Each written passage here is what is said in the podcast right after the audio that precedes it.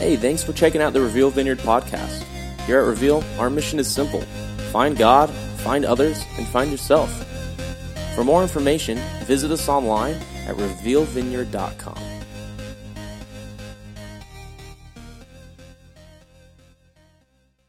Well, we are on week number three of our series that we've called We Are, where we are exploring the various aspects that make us who we are as a church.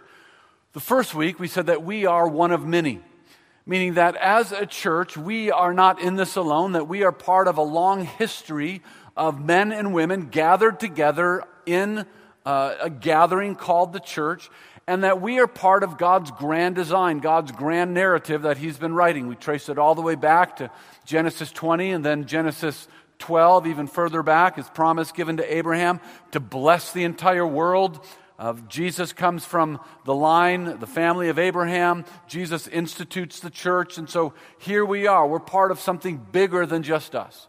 I encourage you that in your personal faith, that you would take a moment and that you would look in the rearview mirror of your faith to see that your faith is not just your faith. That yes, your faith is personal, but its expression is communal. Hebrews 11 and 12 gives us this picture of all of those who have gone before us, cheering us on and rooting us on in the mission that God has given us. So your faith is part of a bigger story, just as the church is part of a bigger story. And now we carry that message forward as those who will come after us will carry the message forward as well. Week number two, we talked about we are committed, and we did a contrast between a comfortable church and a committed church. And encouraging us that we would be committed to the cause and the mission of Christ. And sometimes that can be painful. It means dying to ourselves to embrace the message and the plan that God has for us as part of the greater community. And today I want us to put two heavyweights into the ring that have gone toe to toe for the past 2,000 years uh, Jesus versus religion in a message that I've titled, We Are Not Religious. Join me as we pray. So, Spirit of God, as we uh, open up your word, would you speak to us? And I pray that you would speak beyond my words, but that you would speak to each person exactly what it is that they need to hear. I pray that we would leave more convinced of your love for us, and that we would leave more convinced of your goodness and your plans for us, that we would leave convinced that you are for us that you've not written us off, that you've not ignored us, that you've not, you have not moved on past us, but that you are actively in pursuit of us. So, Holy Spirit, would you speak? In Jesus' name, amen. Well, I've, I've wrestled with how to say this first part because I don't want to offend anyone, but if you know me, you know that there are parts of uh, the, the Christian religious culture that is just not my thing.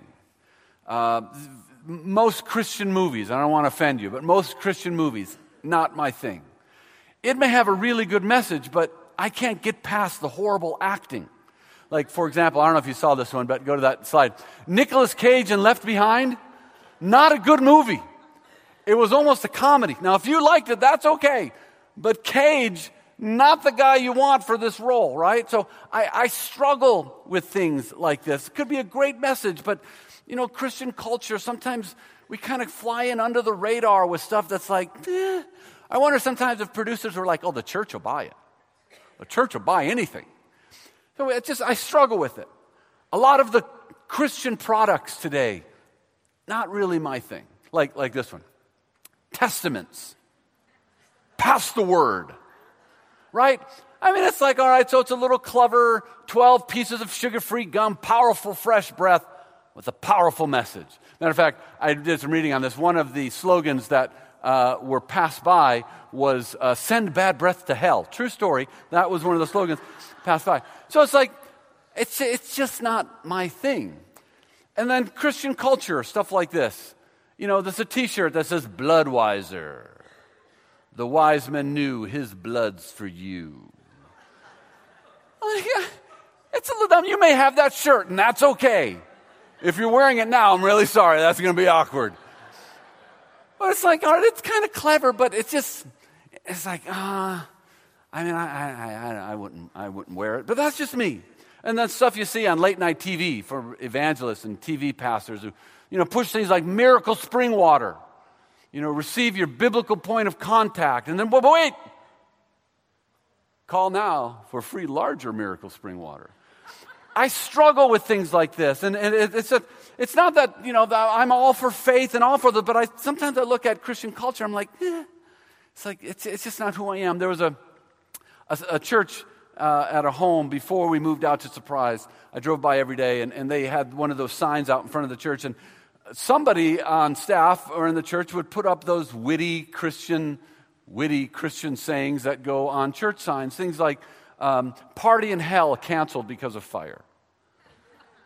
Like, well, I mean, it's kind of it's kind of creative there, and uh, but then it got, you know, stuff that's like, I, I want to distance myself from that. Like tsunami, AIDS, war. Do you hear me now? God. Like, yeah, that's not really the message that you slap on a sign. And, and then they try to get cued. You may party in hell, but you'll be the barbecue. Like, okay, so there's just stuff like that. One is, is uh, a true marriage, male, female, and God. And it, it, it, it's not that I don't agree with marriage and, and that's the way that, that God designed it. You know, there's some truth in it, but uh, there's times I look at the Christian religious culture and think, is this the best we got? I mean, th- this, is, this is it. Why, why, why is it that religion wants to reduce a difficult situation and a difficult topic into a small, bite sized chunk where we're quick to remove uh, the human story, we're quick to remove humanity attached to the situation. We're quick to ignore story, uh, the, someone's story or feelings, all in an effort to summarize the essence of God on a billboard in 50 letters or less. And it's just one of those things that, for me personally, it's just a lot of those things in the Christian culture. It's just like, man, God is so much bigger than the little message that we try to throw on people. And I, I don't know if you've ever done this, but have you ever shied away from telling someone you're a Christian, not because you're ashamed of Jesus, but you just didn't want to be tied to some of Christian culture that's out there that just isn't really who you are. That, you know, you want to distance yourself from those who are picketing and those who are involved in some things that just say, that's not my tribe. That's, that's not part of, of, of what I want to be about. And there would be some that would see Jesus and religion as being one and the same, but the truth is, is that Jesus was consistently distancing himself from religion and from those who were trapped in religious etiquette. You read the Gospels, and you'll find that the debate that he had, the conflict that he had, was not with sinners, was not with those in sexual uh, immorality or with thieves or with liars. It wasn't even with those in government who were abusing their power that the tension came from those who were in his own religious circle. Those who were so wrapped in religion that they could not see the work of God that was going on in front of them. Matter of fact, Jesus told them that you think your rules and regulations are bringing you life, but your do's and don'ts are actually choking life out of you because you have settled for a religion and you've pulled away from the relationship that God is trying to establish with you. Jesus you've heard me say, was never interested in forming a new religion. Uh, this time in first century uh, uh, Rome, uh, Greek, Roman culture had a plethora of gods to choose from. Jesus never stepped onto the scene to give another religion or another religious opportunity. He was actually pulling people, moving people down a path that they had never known, that was unlike anything anyone had ever known that he was actually trying to, to get them to move from religious protocol and into a new relationship with God that moved and breathed and lived and had life to it. See, all religions are the same in that all religions promote some form of works plan that gains God's love and God's approval and hopefully life eternal. Religion would say that you must do this and you must not do that that you must perform to this level, that you must become enlightened to progress or reinvent yourself or reincarnate so that your good works, your good works can tip the scales in your favor. And yet Jesus arrives on the scene and his message is you can't tip the scales in your favor. But I can tip them for you. And Jesus begins to, to deconstruct religion. Jesus was saying, What you don't need is a new set of rules and do's and don'ts. What you need is for someone who can do it for you. And so, if you retain anything today, catch this. Jesus deconstructed religion by taking away the works plan. He said that it's not about your good, need, your good deeds. It's not whether your good deeds outweigh your bad deeds. It's not about your morality. It's not about your self help program. It's about a God who so loved the world that he gave of himself. He said, It's about a God who said, You can't get to me, so I'm coming to you. That that which separates us, that sin, could finally be removed. And Jesus deconstructed religion by saying it really has nothing to do with your works. It's all about God and His grace. Now, with this backdrop in mind, I want us to unpack an encounter that we found in, find in Mark chapter 3, the Gospel of Mark, where Jesus goes into a synagogue and he, is, uh, he encounters some religious leaders and they have a run in. We're going to see Jesus standing against religion. It'll be in Mark chapter 3, verse 1. He, speaking of Jesus, entered again into the synagogue. Now, this was a regular occurrence. Jesus went there to pray and to worship and to teach. And on this one occasion, he has a run in with religious leaders. He entered again into the synagogue. A man, and a man was there whose hand was withered. Now, the gospel writer, Mark, the evangelist, does not go into much detail as to why the man's hand is like it is. Apparently, Jesus did not ask. He didn't ask, How long have you been like this? What happened? Was it like this from birth? Did it happen from an accident? It, it appears Jesus' concern was uh, not so much on the reason as it was on the remedy. And so now understand at this time in history, if you suffered a birth defect or if you were poor or you had a sickness, the religious saw it as something that you did to upset God, and therefore you are now reaping the wrath of God upon you.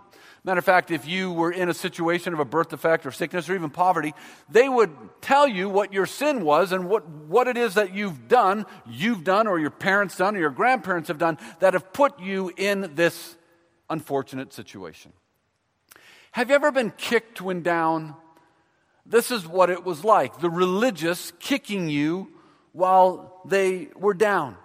And so Jesus, we're going to see, uh, takes a, a, a firm stance against this. Religion has traditionally been very good at diagnosing people's problems, but doing very little to actually help them out of their problem. And we're about to see that Jesus was not interested in diagnosing, but he was interested in displaying his power and his mercy and his love towards this man. Verse 2. They were watching him to see if he would heal him on the Sabbath, so that they might accuse him. Now, the they that Mark refers to are the Pharisees. We find this out later in the chapter. They are one of two major religious groups at the time. Uh, these guys had large chunks of the Bible, uh, Old Testament, uh, memorized. Their study of Scripture was unmatched, but somewhere along the way, their devotion to God was reduced to religious rules and regulations that really no one could meet. Jewish law said that you were not permitted to work on the Sabbath. But these guys took this to extremes. As a matter of fact, in the Mishnah, the uh, oral tradition uh, and, and teachings, rabbis came up with 39 major categories with hundreds of subcategories that, uh, that outlined what you could and couldn't do on the Sabbath and what was considered work. You could lift a certain amount of weight, but if you went over that weight, suddenly you were working. And so they had all of these categories listed out and all of these rules and all of these regulations under their religion. And so they're watching Jesus to see if he would, quote, work on the Sabbath by healing a man. Look at the passage again. They were watching him to see if he would heal him on the Sabbath so that they might accuse him. Here's my first thought religion looks for a reason to critique and condemn, but Jesus looks for opportunities for, to influence and inspire. We, we see this here. These guys are looking for an opportunity to, to step up to Jesus and, and to critique and to condemn him, to actually keep the work of God from moving forward. And the truth is, not much has changed in 2,000 years. See, I found that there are typically two types of people in the church there are pillars in the church, And pillars are strong and they are stable and they're unwavering and they are dedicated and they're persistent. And pillars hold and they support and pillars build people up and they speak life into the church and they show up on Sunday looking to inspire and to influence. And there are all different kinds of pillars in this church, each bearing a different weight, but collectively, pillars support the weight and the movement and the ministry of the church. Now, in contrast to pillars, there are also caterpillars. Now, caterpillars have one job in life. You know what it is? It's to eat. Not a bad job, mind you, but that's the one job that they have is eat. During a larva stage, a caterpillar can consume well over 200 times its body weight. That's all that they do is consume. While pillars give, caterpillars take. And usually, while caterpillars are consuming, they're quick to point out when and where the consumption isn't to their liking. And that's what was starting to happen here that these guys are consuming and they're taking, and something's about to go down that they don't like. It affects their consumption, and they're about to critique Jesus because he's stepping on their toes and he's stepping on their consumption or what they've become comfortable with in the synagogue or, or in religious life. Caterpillars are the first in the church to complain about something that disrupts their consumption. It could be anything from the music to the sermon to the decor to a t shirt that somebody had on. It, it makes them feel uncomfortable, and you're interfering with my consumption, and my job is to eat. And you're making it difficult for me to eat in peace. And so caterpillars like to complain and, and, and, and they, they, they like to, to let you know that something, if something is interrupting their consumption, they will let you know post haste. Pillars are interested in helping someone move beyond their dysfunction. Often caterpillars are consumed with pointing a finger at what's messed up in someone's life and how it's making them uncomfortable at church. And unfortunately, over 20 plus years of being a pastor, I've had the conversations of people who have come and said things like, Did you see what so and so's wearing? I don't like it. They're interfering with my consumption and it's making me uncomfortable, and I'm here to eat.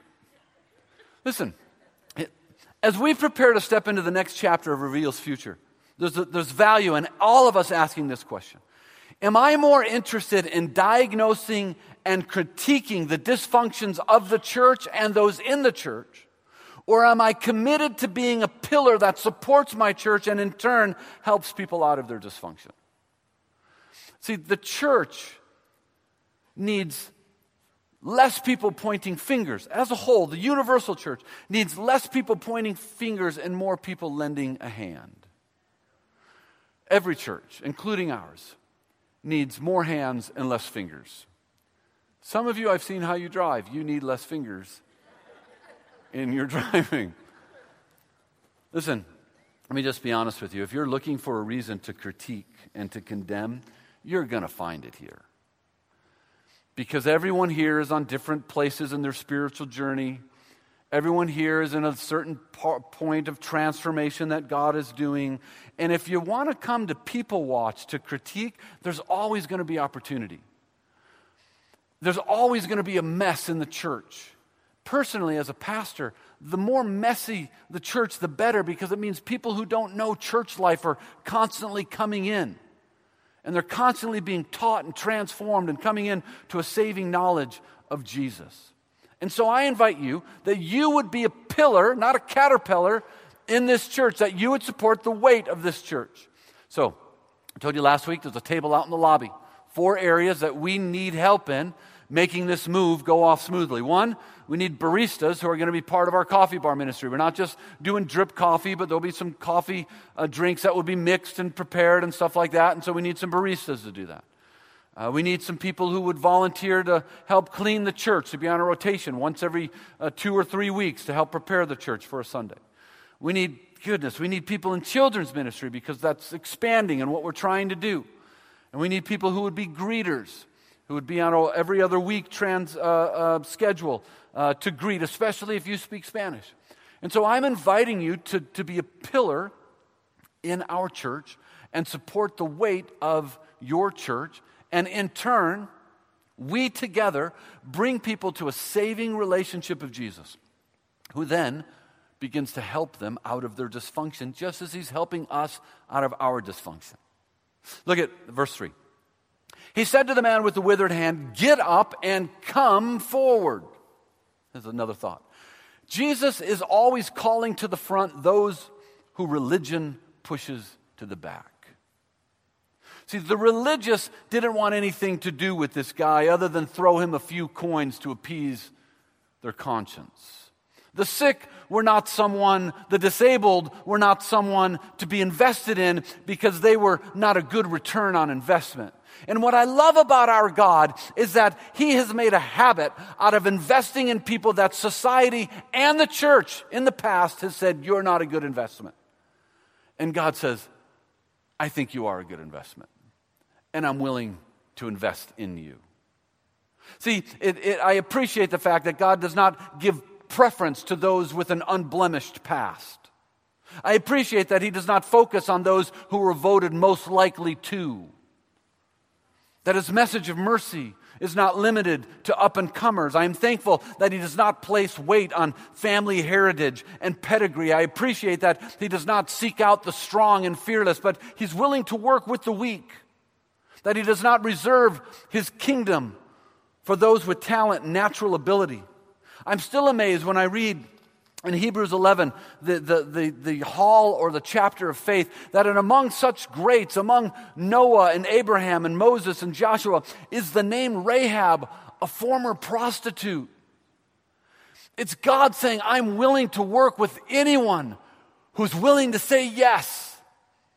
That he's willing to invest in those that society says, you're not a good return on investment, and God says, I will prove you wrong. I love the fact that Jesus did not give up on Peter after denying him three times. That God has this habit of calling to the front those who religion pushes to the back. Noah, if you don't know, was known to get a little tipsy.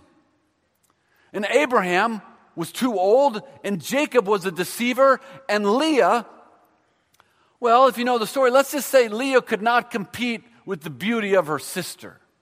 And Joseph was abused, and Moses had a stuttering problem, and Gideon was afraid, and Samson was a womanizer, and Rahab was a prostitute, and Jeremiah and Timothy were far too young to be in the ministry, and David was an adulterer, and Elijah was suicidal, and at one point Isaiah preached naked. There's an idea for opening Sunday at the new place. And Jonah ran from God, and Job went bankrupt. Peter denied Jesus. Thomas wanted, Thomas wanted more proof of the resurrection, and John the Baptist ate bugs. And yet there is this story, this consistency of God saying, I'll take them all. And I can use them because it's really not about you, it's about my spirit working in you. And I love that about our God. So here's the good news for you today you have a place in the kingdom. Not just eternity later, but a place in the kingdom message today. It's one of the hills we die on, right? Everyone gets to play. It Doesn't matter your past. It doesn't matter if some said you're not a good return on investment. God says, I'll prove them wrong. Everyone gets to play. Now, Jesus knows he's being watched, and so he asks a question that should be real, relatively simple to answer, but when you're tied up in religion, suddenly that becomes a difficult answer uh, Mark 3, verse 4. Then Jesus asked them, Which is lawful on the Sabbath? To do good or to do evil? To save life or to kill? And these guys are silent. They're like, He's kind of got us, but we can't say anything because he's not supposed to work on the Sabbath. Now, remember, Sabbath was a day of rest created by God uh, as a gift to us. Now, the Sabbath established in the Old Testament, it was all foreshadowing, leading to Jesus, who would become our Sabbath rest. The idea is that we no longer work for our salvation, that it's, it, it's the grace of God. It's not by our own effort or by our own toil. Jesus becomes our, uh, our Sabbath rest. And so these guys are watching Jesus quite closely to see if he was going to work. Now, the, by the time Christ came, uh, these rules and regulations have produced a heartless, cold, and arrogant brand of religion. They were so tied to their preferences, they were so tied to the religious preferences that they could not see the work of God that was going on before them. Here's one, another thought on religion religion makes your preferences, your personal preferences, a biblical principle.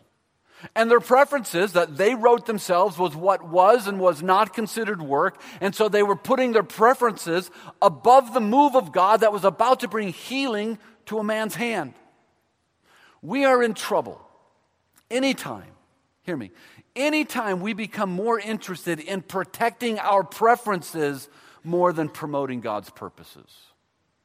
Uh, we all have preferences in church. I have preferences in church. Here, here, here, hey, listen, I've been a worship leader a lot of years. When I led worship, monitor was always on my left side. My left ear is going deaf. And what started to happen is when worship goes on and I come in in the morning and I'm going over my notes, there is like a, some frequency range that has been lost that just makes it like the, the muscles in my neck starting to throb. And my first thought is I want to go to the sound guy and say, You got to turn it down.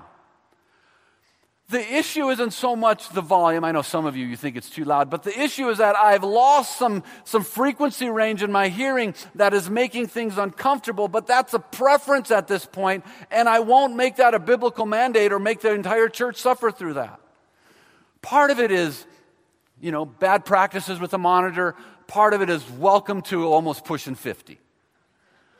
But we're in trouble anytime we want to make our preferences a biblical mandate or we try to put our preferences in front of the work or the purpose of God. And it looks different for everyone. Now, I've been in ministry for a long time. I've seen people leave both churches I've been involved with in the past and this church, as well as pastor friends that I have. I know their stories. And people have removed themselves from otherwise healthy churches for some pretty silly reasons personal preferences, like, well, you know, they cut back on the hymns and so we left, or the sound was too loud, or the worship leader had tattoos, or the pastor started preaching from the NIV.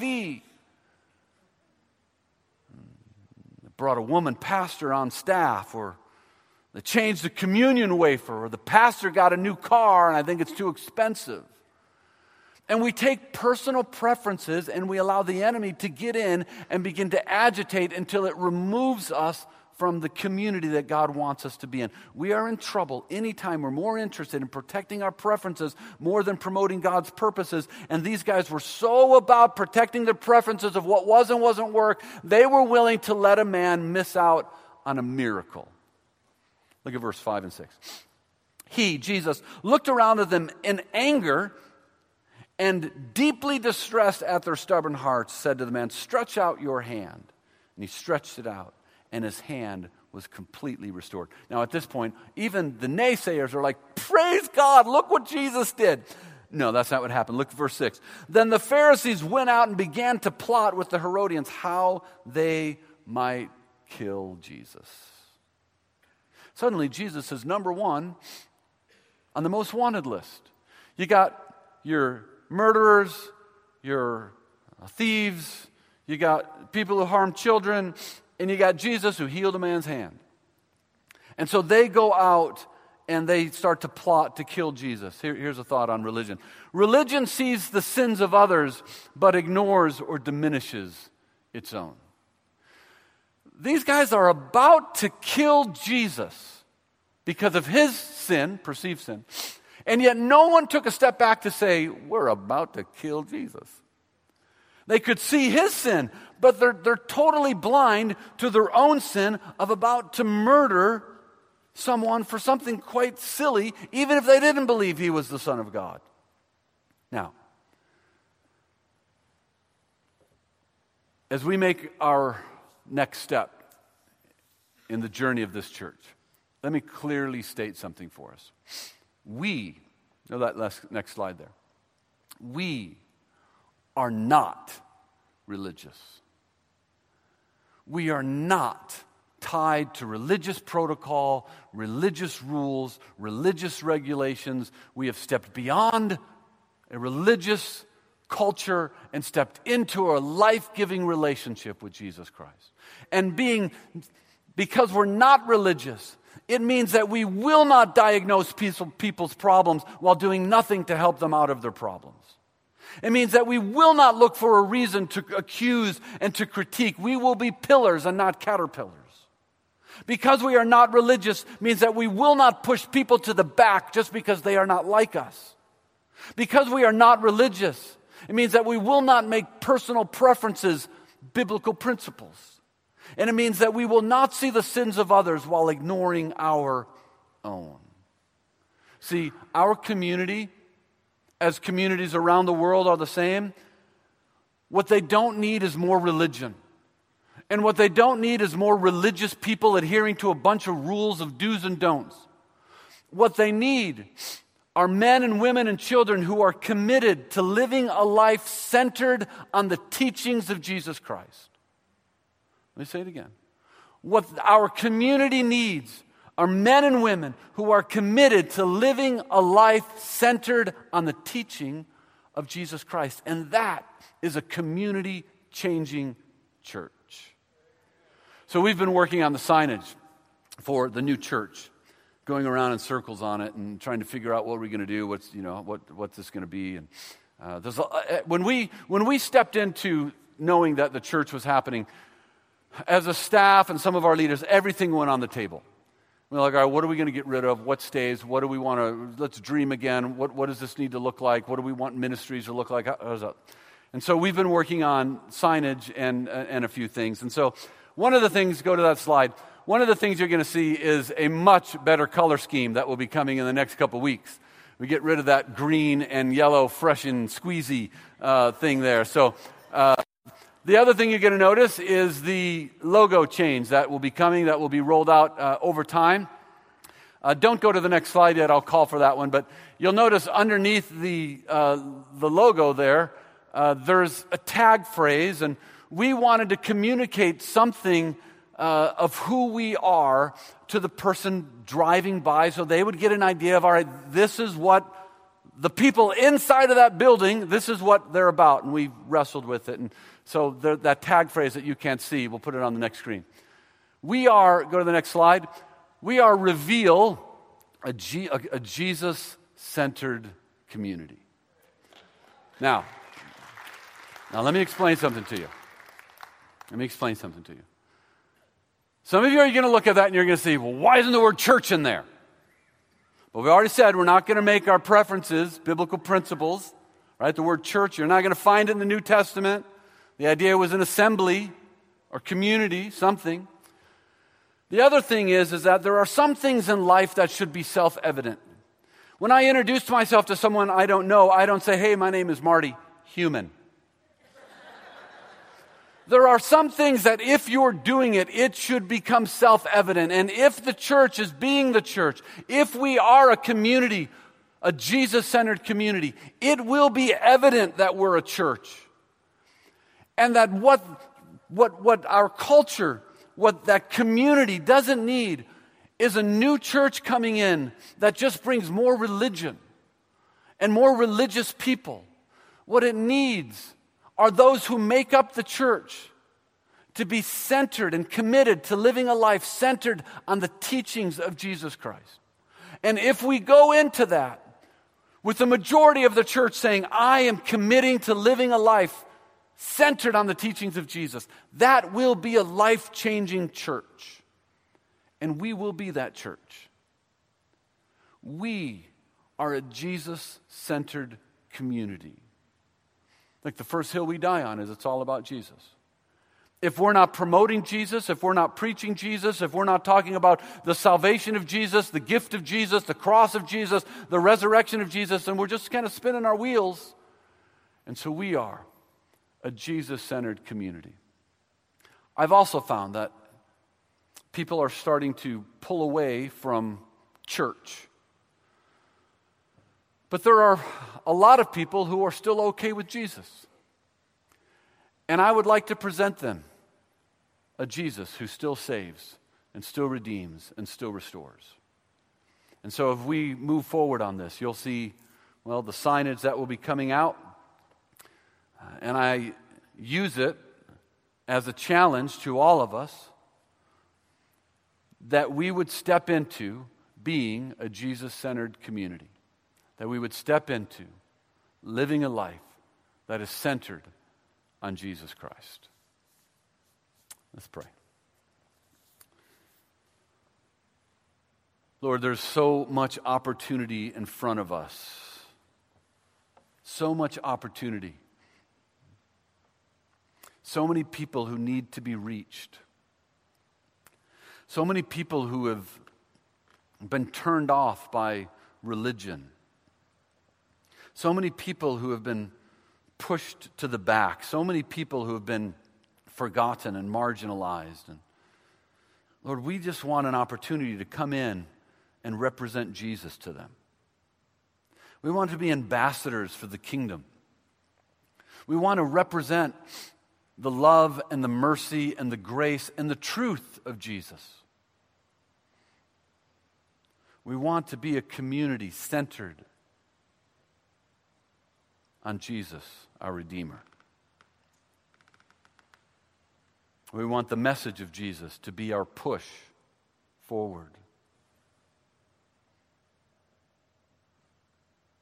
We want the cross of Jesus and the resurrection of Jesus to be our foundation.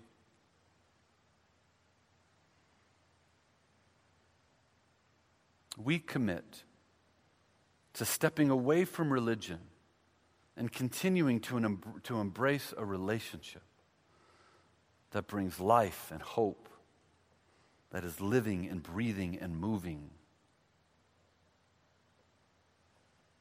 Prepare us in the weeks that we have left. Prepare us as a local church that is part of a much bigger story as we take our place among countless others who seek to represent Jesus, our Savior. I speak that over you, church, to be an ambassador for the kingdom of God. And do not let your spiritual enemy tell you that you have been disqualified. Do not believe the lie that you're too busy and you don't have time to invest in things that are eternal. Do not believe the lie that God has not given you any talents or that God's not interested in using you.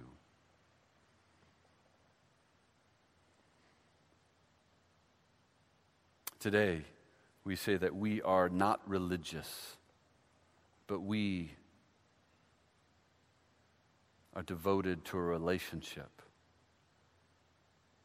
that we have come to find in Jesus, our Savior.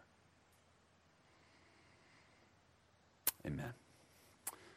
Listen, if you are a guest, love to meet you. If you would like prayer, we'll have some people would like to pray for you. We're going to continue the series next week. Don't forget Mother's Day next week. We'll have photo opportunities outside. Uh, invite your children uh, to get some pictures with them. Uh, the church is very close. Please be praying. If you can help with the stage or help with sweeping, uh, fill out form, come and see me, something. I'll be there at 9 o'clock tomorrow. We'll get that thing rolling. Look forward to seeing you guys next week. God bless you.